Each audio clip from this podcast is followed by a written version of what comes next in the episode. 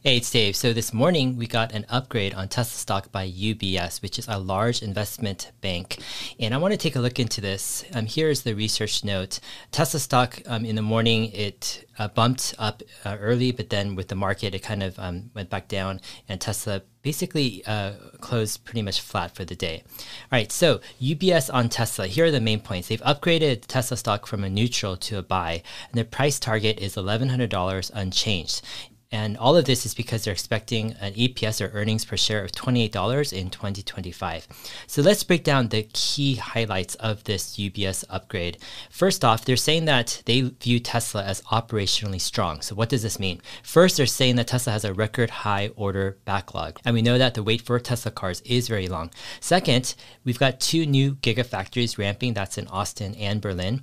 And further, auto gross margin should exceed 30% after the Q2 dip, which is because Shanghai uh, stalled with production. Second main point from this UBS upgrade is uh, the structural competitive advantage of Tesla. So Tesla is vertically integrated uh, more so than any other auto company, and this is an advantage especially with supply chains. They talk about batteries as the next industry-wide bottleneck, but because Tesla is making their own batteries, but they're also sourcing their own raw materials, getting direct contracts, right, and long-term contracts with companies, and this is a huge competitive advantage. All right, third point from this UBS upgrade is there are many short-term price catalysts. So you've got the Shanghai production uh, going back to normal in this month of June. We've got Tesla's AI Day number two in August, where Tesla will give an update on FSD and also the humanoid robot. We've got ramping of Austin and Berlin in the second half of this year.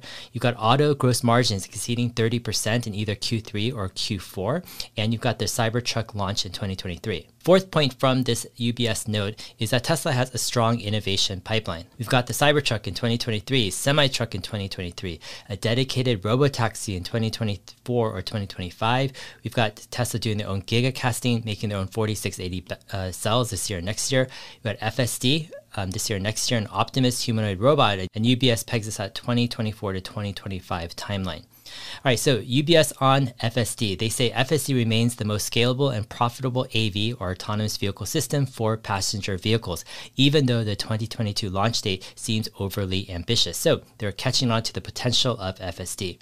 UBS on recession risk. They're saying currently there's a concern among investors that recession risk could lead to a demand destruction so that the 50% annual growth target could be at risk. This is not a concern to us given Tesla's 1.2% share in the global auto market in 2021 offering plenty of growth potential even in a subdued global auto market environment. UBS talks about cash and Tesla's balance sheet. They say all future expansion projects can be financed by Tesla's balance sheet, in our view, and the rising net cash balance will likely soon result in the strongest balance sheet in the global automotive industry. Therefore, higher interest rates and higher cost of equity only matters from a DCF valuation perspective, but are irrelevant for EPS and the capital structure of the company.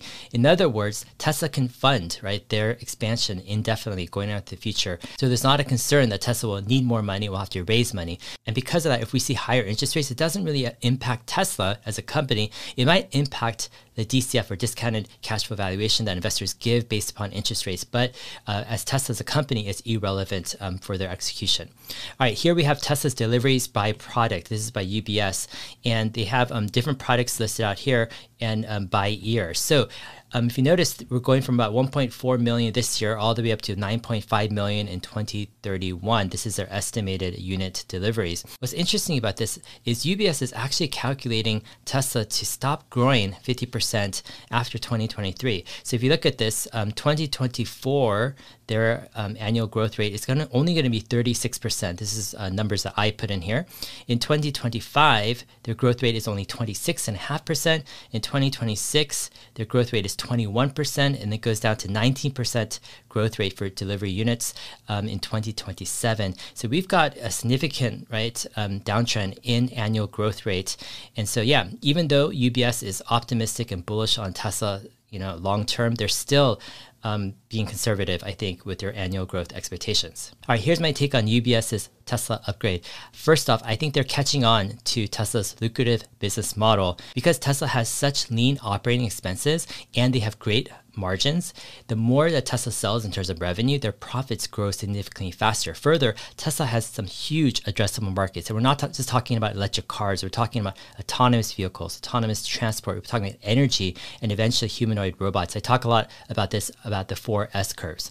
Second off, I think UBS, they're being enticed, and uh, rightly so, by Tesla's 30% auto gross margins um, that they're expecting. However, I think we could see some gross margin headwinds in a recession if it's steep and long enough, especially if the backlog of delivery orders shrink significantly for Tesla and we see ASPs trend down. Next, we have UBS is skeptical that Tesla can meet their 50% growth rate past 2023. Yeah, I think they're being kind of conservative, um, and they have every right, of course, to be so. But I'm a bit more optimistic, especially how far uh, Tesla can carry their 50% growth rate. And lastly, UBS doesn't model really full self-driving or FSD much. I think it's difficult for them, especially because it's an unexpected rollout in terms of the timing, the pricing, how it ramps, and how competitors are going to react, and if there are going to be competitors, right, in this um, robotaxi market. All right, I hope this has been helpful. If it has, go ahead, like and subscribe. All my videos can be found as an audio podcast as well. Just search for Dave Lee on investing in your favorite podcast player. I'm also on Twitter at HeyDave7. All right, we'll see you guys in my next video. Thanks.